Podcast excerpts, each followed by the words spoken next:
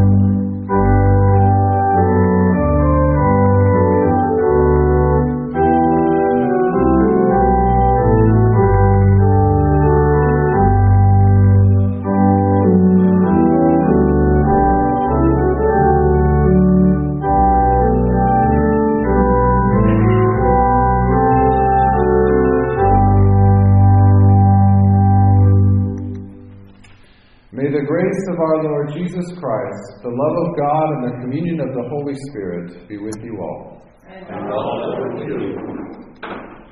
Praise the Lord. Praise the Lord, O my soul. I will sing praise to God all my life long. Joy comes to those who hope in God. For the Lord is the keeper of promises. Our God is a God of healing and help and hope. The Lord will reign forever. Our God will keep faith with all generations. Let us praise the Lord both now and forevermore. Direct us, O God. Rich in mercy, you look with compassion on this troubled world. Feed us with your grace, and grant us the treasure that comes only from you, through Jesus Christ, our Savior and Lord. Amen. And now for our first reading of Scripture.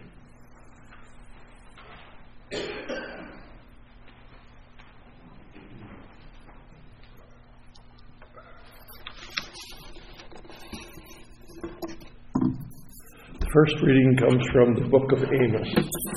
And who in the world is Amos? Amos is a prophet. Well, when they asked him who he was, he said, I'm a farmer that I tend my sheep and take care of my fig trees. But his grasp of language and speaking uh, was so that they claim him as a prophet, even though he was not one of the guild that the the kings put together that were the educated people uh, studied and so on, and frequently prophets did come from there. Amos often talked in the North Kingdom at this time, about the 8th century, about 750 uh, BC. Um, he spoke, he was from the south, the, the, people of Israel were divided into two groups the northern kingdom, uh, Judea, and the southern kingdom, Israel. The northern kingdom had a lot more money, drifted farther away with idolatry and, and, mixing with other people. And Amos often spoke in Bethel, which was actually in the north kingdom at that time. He prophesied, and uh, so today we're going to hear one of his prophecies. Amos 6, 1a to 4, 7. Alas for those who are at ease in Zion, and for those who feel secure on Mount Samaria, the notables of the first of the nations to whom the house of Israel resorts. Alas for those who lie on beds of ivory, and lounge on their couches, and eat lambs from the flock, and calves from the stall, who sing idle songs to the sound of harps and like David improvise on instruments of music, who drink wine from bowls and anoint themselves with the finest oils, but are not grieved over the ruin of Joseph. Therefore they shall now be the first to go into exile, and the revelry of the loungers shall pass away. The words of our Lord.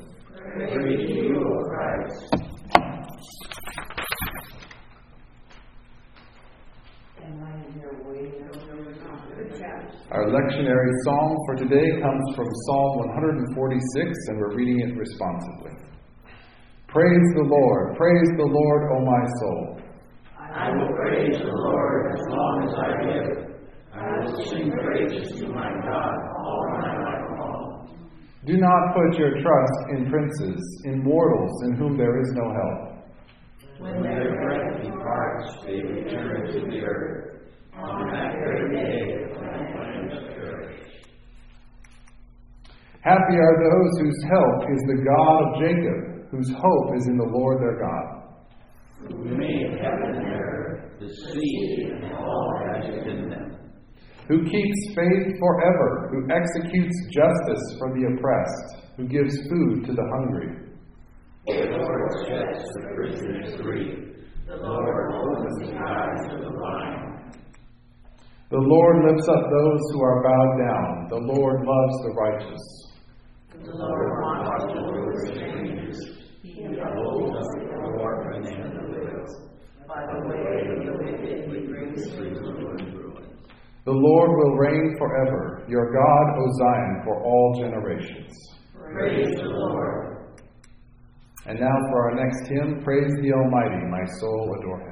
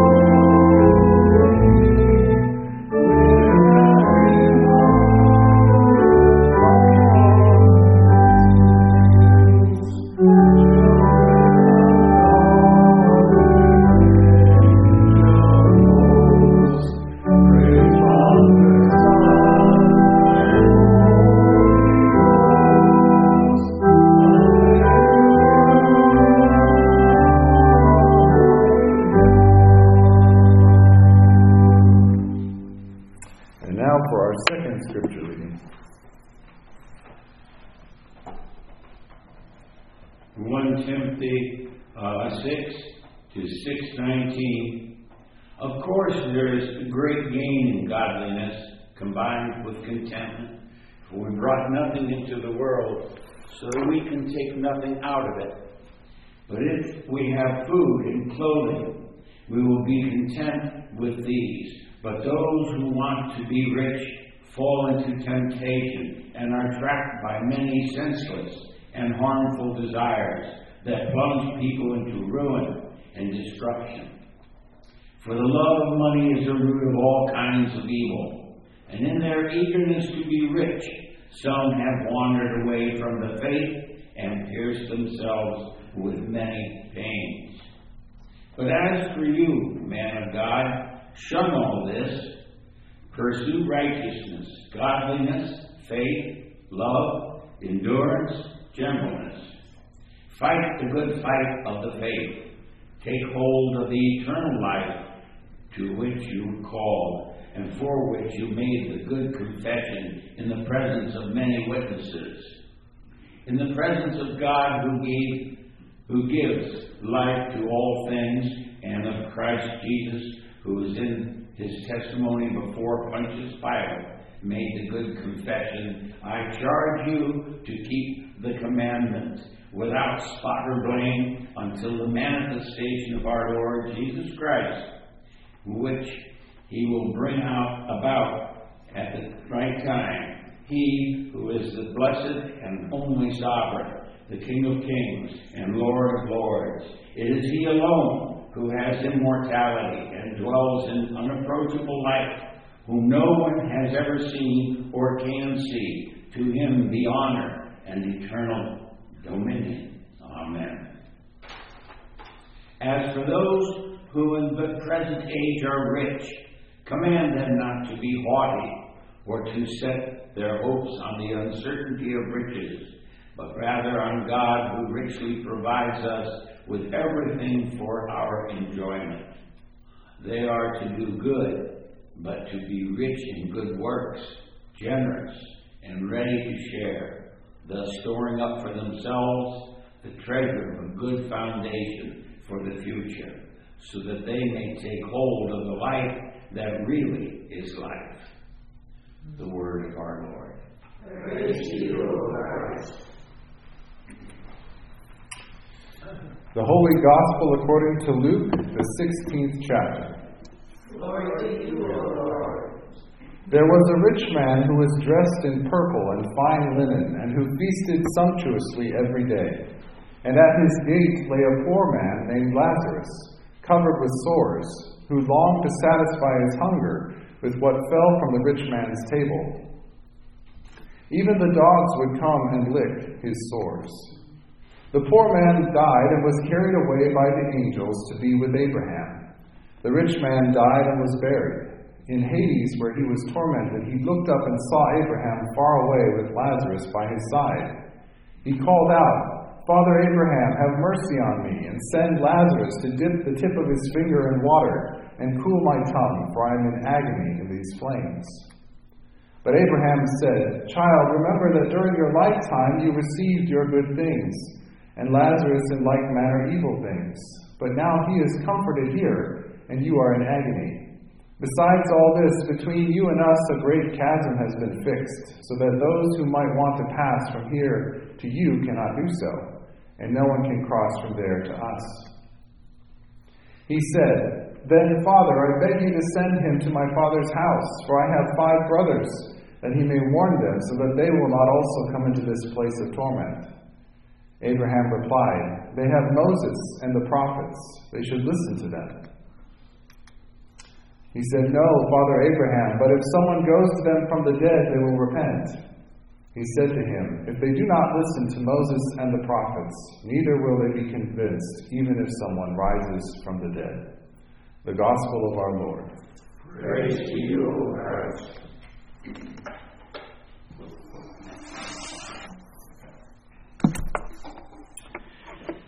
I want to begin the message this morning by asking a question. I want you to take a moment and think about your answer.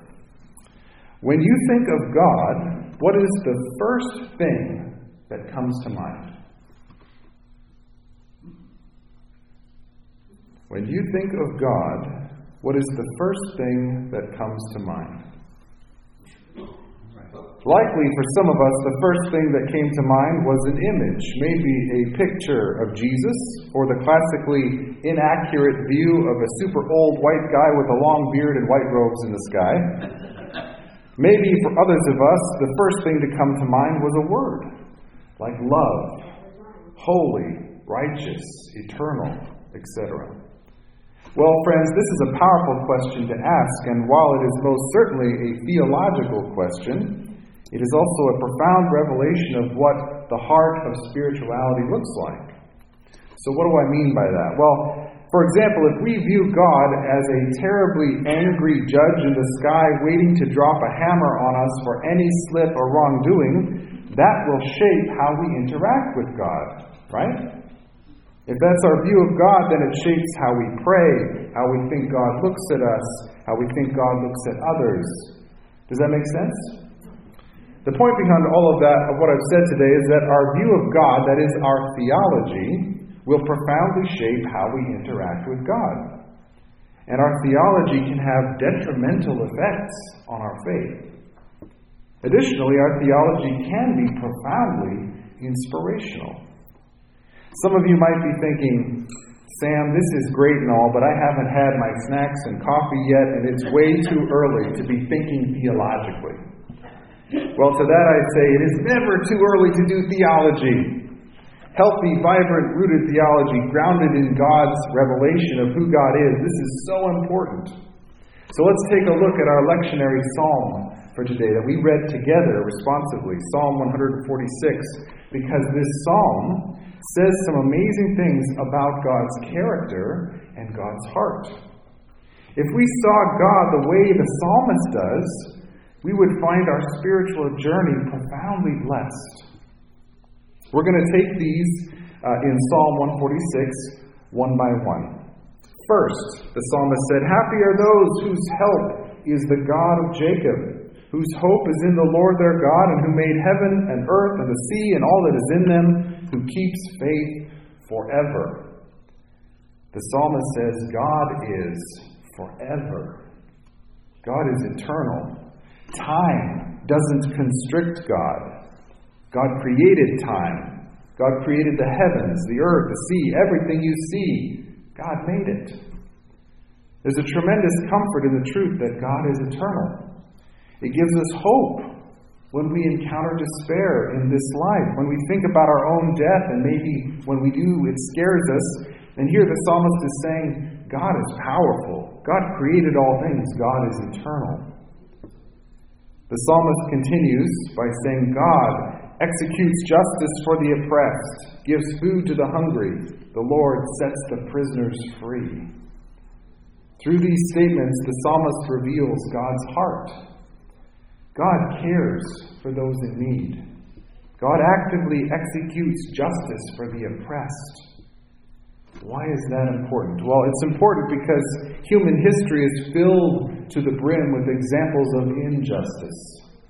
In the Old Testament book of Exodus, the Hebrews were slaves in Egypt. Pharaoh justified killing the infant babies of the Hebrews to maintain his power and control. Fast forward to Assyria, Babylon, Rome. All these ancient cultures were built on the backs of slavery, conquest, and oppression of other people. The Jews experienced this from the bottom, all of that history. The vast majority of what we read in our Bible was written by people who were enslaved, oppressed, and taken from their homeland, marginalized by these global empires. This didn't end once Christianity came along. Unfortunately, it found a way to continue, even in spite of Christianity. The Spanish, French, British empires all vied for world dominance and they conquered vast tracts of the continent of Africa. Slavery became the norm in our world in the late 1500s and carried all the way into the 1800s. That's 300 years of slavery in the modern era. Today we still see systems of oppression. Modern slavery, human trafficking, it's a multi billion dollar industry of oppression and exploitation of people. The point I'm making is this this has been the norm for most of human history. And the psalmist is telling us that that's not what God intended. That's not how God operates with us. That's not something God condones. God executes justice for the oppressed. He feeds the hungry, sets the prisoners free because that's who God is. That is who God expects his people to be too. The psalmist continues The Lord opens the eyes of the blind, the Lord lifts up those who are bowed down. So the psalmist is telling us that God cares about our health and our well being. It's all over the story of Jesus.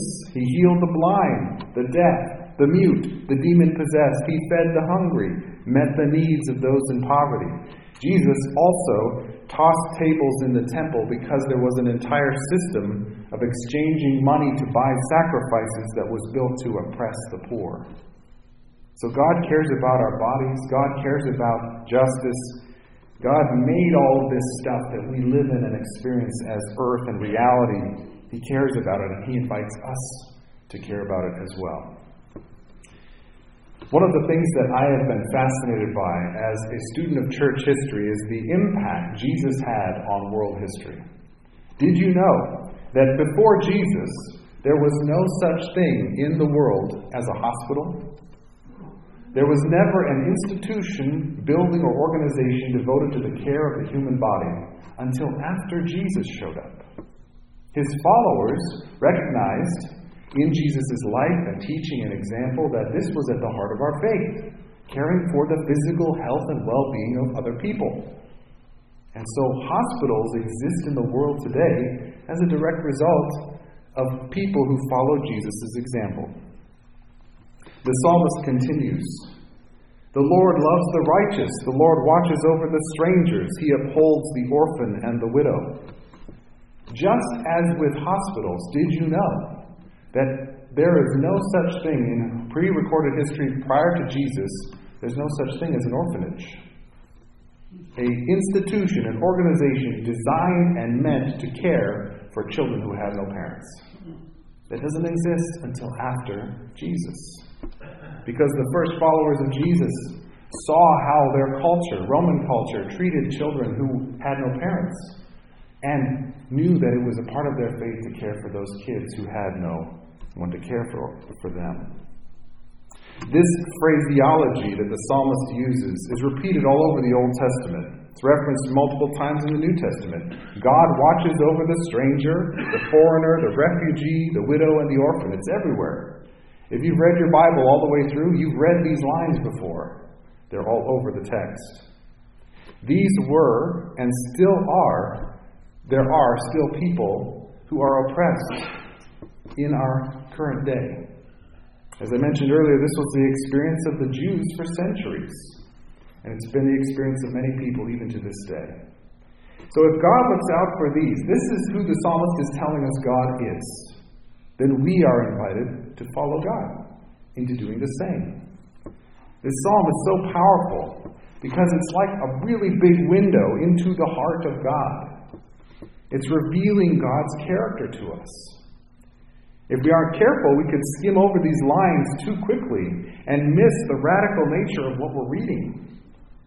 If this is who God is, and God is who we are following, then we know we're growing in our faith when we begin to look more like this psalm. We want to look like God. We follow God. So, what do we do with this wonderful and challenging list of character traits that we find in Psalm 146? Well, there are a couple of things I want to invite you to consider. First, let Psalm 146 be an invitation. That means what you see God doing, join in. Join in yourself. Advocate for the oppressed. Be creative with how you meet the needs of others. Work towards causes of justice. Participate. Do what you can. Invest. Be informed. Help. Second, let this list be an assessment. That means we can look at these attributes of God and we can ask ourselves, how am I doing? What have I done recently to help others, to advocate for others, to lean into justice causes, to bless those in need, to utilize my gifts and abilities and time and resources to benefit those who have less than I do? How am I doing? You can let that list be an assessment. Third, and finally, we can let this list be a corrective. So, what do I mean by that? Well, there are a number of different voices in our culture that will try to convince us of truths about God. Right? We have a culture that talks a lot about spirituality, faith, and religion, and maybe we hear voices from our culture telling us things that they think are true about God. Some people want us to think that God is a cosmic vending machine. you pray, believe, and get what you want. That's not what Jesus taught. Some people want us to think that people, other people, are our enemy. They may be politicians and leaders of all different types of organizations and systems who want to use fear as a tactic to gain power. And so we start to think, well, maybe that's how God operates. That's not how God operates. One of the more famous examples of this happened in Nazi Germany. They vilified the Jews and people of color in order to maintain and gain more power. Brothers and sisters, we are called, as followers of Jesus, to be wise as serpents and gentle as doves. Critically assess the messages we hear, weigh the voices of our culture, and test them against lists like this and the life of Jesus in the Gospels.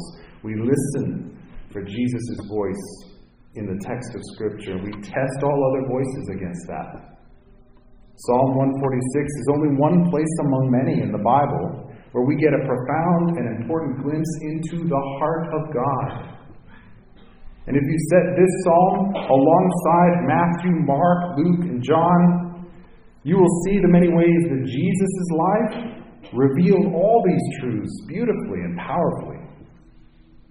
So sometimes, and I'm guilty of this, we get skewed and distorted views of God in our head, and we need passages like Psalm 146 to correct those views to bring us back to the truth of God's character and nature.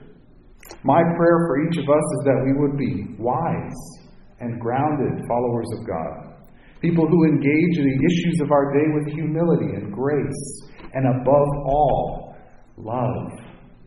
That's our calling. As we lean into that, we'll begin to look more like the God revealed in Psalm 146. The psalmist shows us the heart of God that's a beautiful thing to see. And when we see the heart of God, we're invited to ask ourselves, how do I join God in God's work? Amen? Amen. Let's continue our service of worship today by singing our next hymn, O Jesus, I have promised.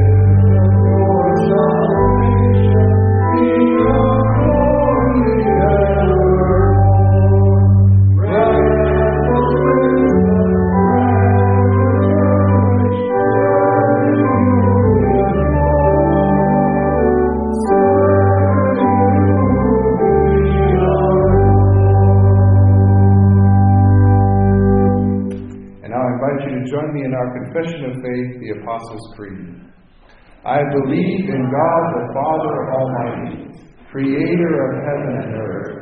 I believe in Jesus Christ, his only Son, our Lord, who was conceived by the Holy Spirit and born of the Virgin Mary. He suffered under Pontius Pilate, was crucified, died, and was buried. He descended to the dead. On the third day he rose again. He ascended into heaven and is seated at the right hand of the Father. He will come again to judge the living and the dead. I believe in the Holy Spirit, the holy Christian church, the communion of saints, the forgiveness of sins, the resurrection of the body, and the life everlasting. Amen.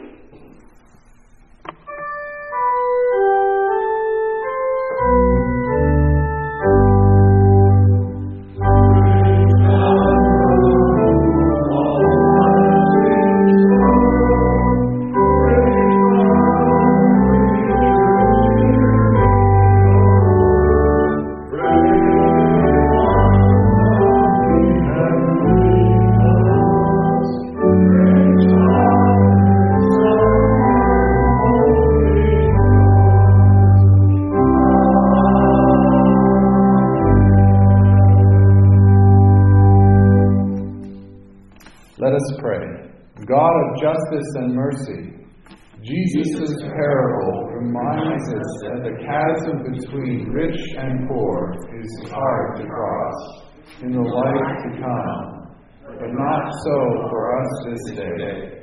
As we strive to see God's kingdom at work in our world, we offer gifts to be those blessed to be a blessing. In Christ's holy name we pray. Amen. As we come to the time of the prayers of the congregation, I want to invite you this morning.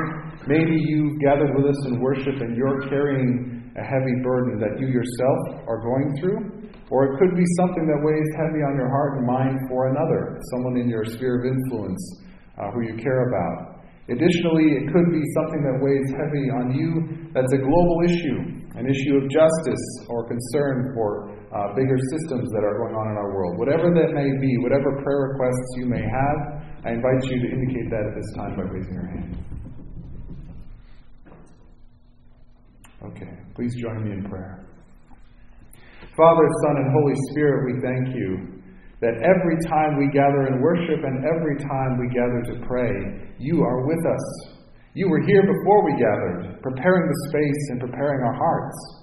And so we ask that as we come, bringing these various prayer requests, we ask that you give us faith and courage to trust you.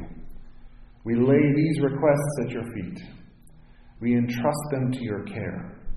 We thank you, Lord, for your faithfulness, for your goodness, for your revelation through the text of Scripture of your character and heart, of who you are as our loving God. You are with us every day, every moment, with every breath. And so we lift these up to you, and we pray, Lord, that not only would you hear our prayers, but that you would grant us uh, faith to trust you with every one of these situations. We thank you, Lord, that you've heard us, and we pray this in Jesus' name. Amen. And now I invite you to join me in praying the prayer that Jesus taught us to pray. Our Father, who art in heaven, hallowed be thy name. Thy kingdom come, thy will be done, on earth as it is in heaven. Give us this day our daily bread, and forgive us our trespasses, as we forgive those who trespass against us. Lead us not into temptation, but deliver us from evil. For thine is the kingdom, the power, and the glory, forever and ever. Amen. And now our final hymn, In Christ there is no east or west.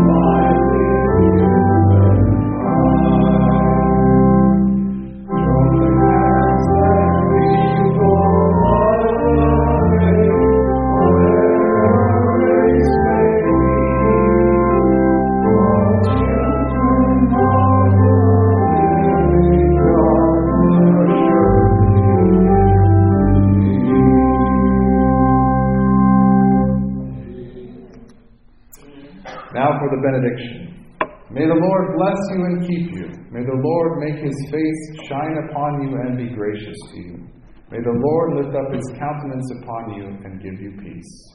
Amen. Amen. Go in peace, serve the Lord. Thanks be God.